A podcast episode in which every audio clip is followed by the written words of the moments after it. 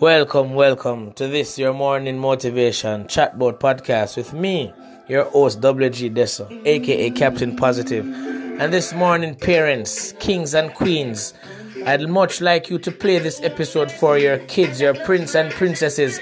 This one is geared and targeted towards them. We often overlook our kids because they're just that kids. We think we should allow them to be kids, which is correct. But we fail them in such areas where sometimes we are our kids' heroes.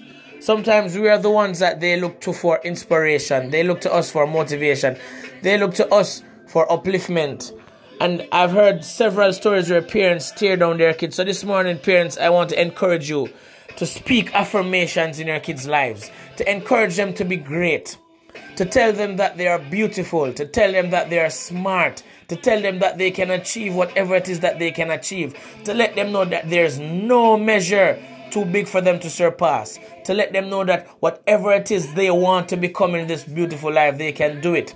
To tell them that all they need to do is to go out there and manifest their dreams. They don't have to become an adult to be great. They don't have to be in college to be great. They don't have to be too old to start their journey towards greatness. Greatness starts from now.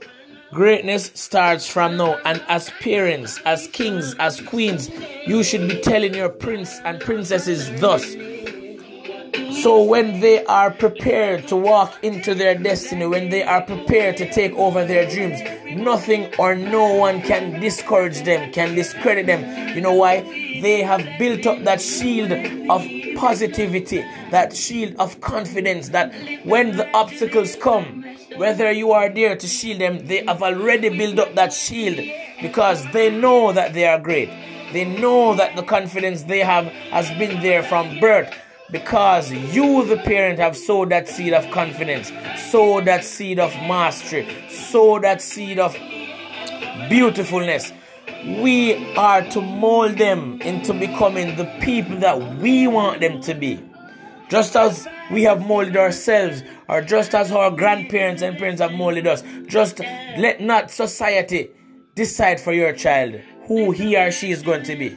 Start planting the seed of greatness from now. Never be afraid to encourage your kids. As long as they're going on the straight path of correctness, encourage them. Tell them that they can be the next, next greatest tennis player, the next fastest human being, the next person to go to the moon, the next person to build the fastest plane. Whatever it is your child has in mind to become, start nurturing that seed. Start watering that seed. Start growing that seed of positivity, that seed of greatness. Let your child know that they are great beyond measure, that no obstacle that shall come in their way can stop them from achieving, becoming, manifesting their dreams. It starts with you, the parent, and let your prince or princess know that they are great, great, and great some more.